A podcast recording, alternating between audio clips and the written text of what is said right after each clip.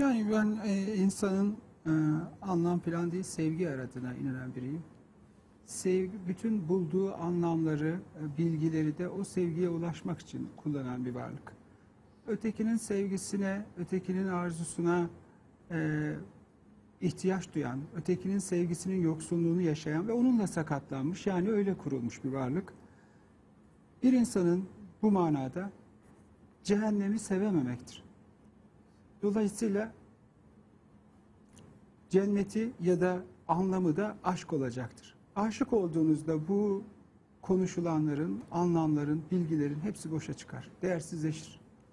Neye inanırsanız inanın, hangi milletten, hangi ideolojiden olursanız olun, aşık olunca unutursunuz. Ya bu Danimarkalıydı, Hristiyandı, boyu kısaydı falan.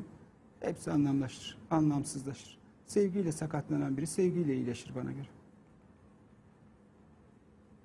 Aşk gelir, akıl gider hocam. Aynı. Akıl o zaman demek ki anlamı arayan akıl gibi.